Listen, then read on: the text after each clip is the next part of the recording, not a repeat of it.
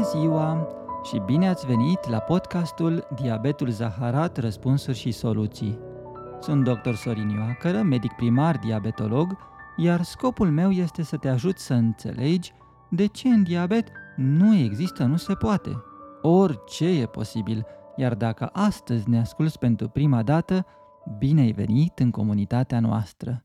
Informațiile aflate aici nu reprezintă consul medical sau de altfel – discută și ascultă de medicul tău.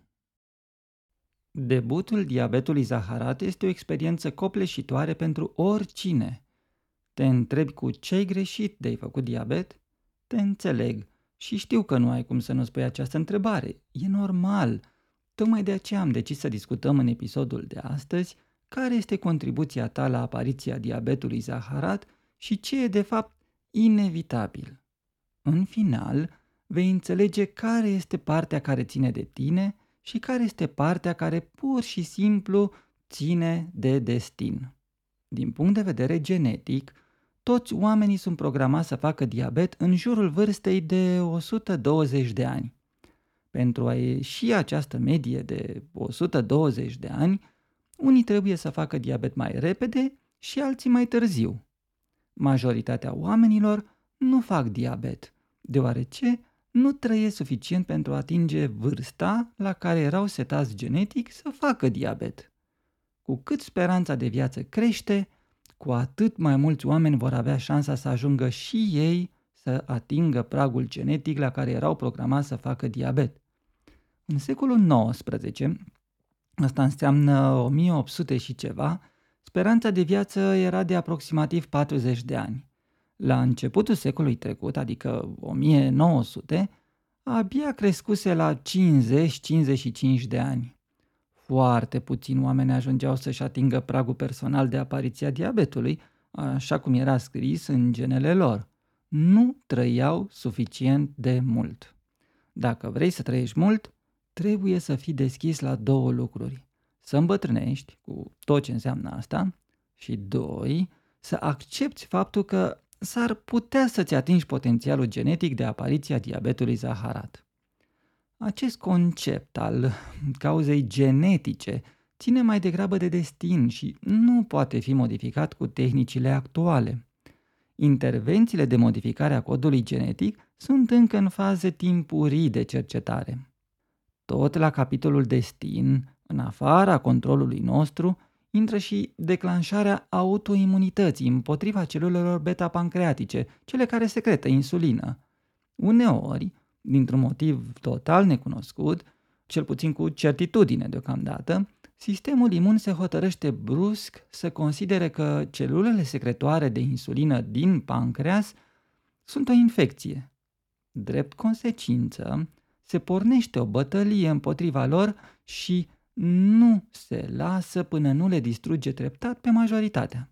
Această bătălie poate dura pentru unii câteva zile, pentru alții câteva luni, câțiva ani, iar pentru unii chiar câteva decenii.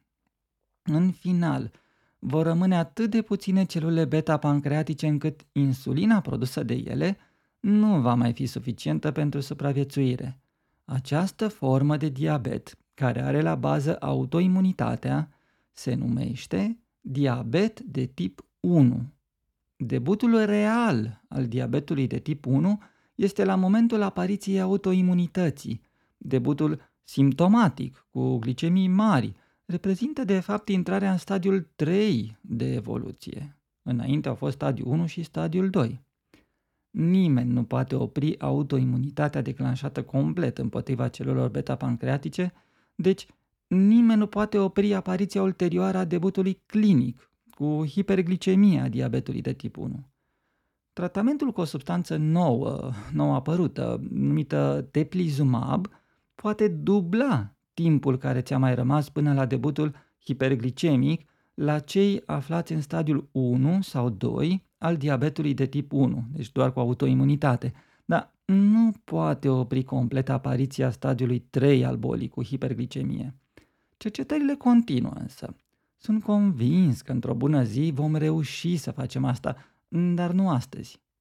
Singura posibilitate prin care cineva ar putea contribui decisiv la apariția debutului clinic cu glicemii mari al diabetului de tip 1 este la momentul la care au mai rămas mai puțin de 3-6 luni până la debutul stadiului 3, cel cu hiperglicemie.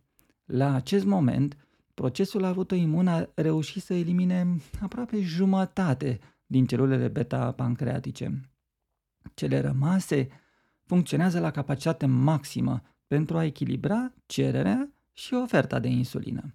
Orice eveniment care va crește brusc cererea de insulină din partea organismului va dezechilibra această balanță cerere-ofertă, mm, deoarece nu se mai poate crește suplimentar producția de insulină. În prezența autoimunității, acest uh, dezechilibru cerere-ofertă va declanșa o cascadă rapidă de evenimente care va face ca majoritatea celulelor beta rămase în viață să se oprească brusc din a mai secreta insulină. Pur și simplu le teamă că vor fi văzute de sistemul imun. Și uite așa glicemia crește și nu se mai oprește. Uneori, o emoție mai puternică e suficientă pentru a dezechilibra sistemul ăsta aflat la mai puțin de șase luni de momentul colapsului spontan, care urma să apară inevitabil. Am auzit uneori și explicația mi-a bătut inima în piept de nu mai puteam de la o sperietură. Pentru unii, cred că e posibil și că le-a trecut calea pisica neagră. Totul e de fapt emoție puternică care destabilizează sistemul aflat la limita la care mai putea fi încă echilibrat. Fie că e vorba de o răceală, fie că e o petrecere cu multe dulciuri, orice vă gândiți că ar putea fi cauza, nu e.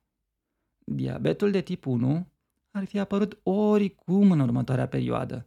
E de fapt doar un motiv pentru care a apărut glicemia mare acum și nu luna viitoare.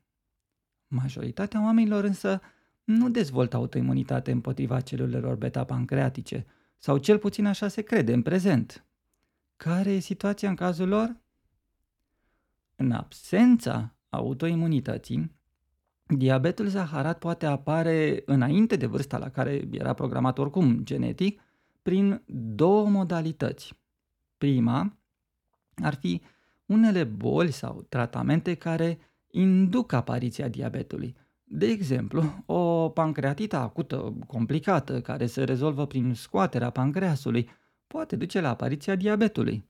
Motivul este faptul că nu mai sunt suficiente celule beta secretoare de insulină care au mai rămas în porțiunea de pancreas care nu s-a scos. Tratamentul cronic cu prednison, dexametazonă sau alte produse similare poate de asemenea duce la diabet, alături de alte complicații, bineînțeles. Toate aceste forme de diabet intră la categoria diabet secundar. Discuta cu siguranță despre această categorie la un moment dat într-un episod viitor. Ține însă mai degrabă de destin. Așa a fost destin, așa a fost să fie, așa au venit acele boli și acele tratamente. Uneori, când se recunosc uh, aceste afecțiuni și se tratează la timp, se poate rezolva și diabetul zaharat asociat. Cea de-a doua modalitate este legată de stilul de viață așa zis modern, cu o alimentație nesănătoasă și foarte puțină mișcare. Aici ar fi zona în care te-ai putea gândi că într-adevăr o parte din vină ți aparține. Practic, rețeta pentru a face diabet de tip 2 cuprinde următoarele 5 ingrediente moderne.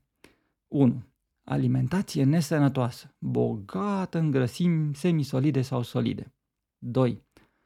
Căutarea stresului. Tăcesc cu cineva? Mm, păstrează calmul. Nu reușești? Plătești. 3. Lipsa somnului, în special sub 7 ore de somn pe zi, cam așa. 4. Sedentarismul. Și 5. În final, poate cel mai important, excesul ponderal. Dacă urmezi cu strictețe această rețetă nefastă, nu înseamnă că vei face diabet de tip 2.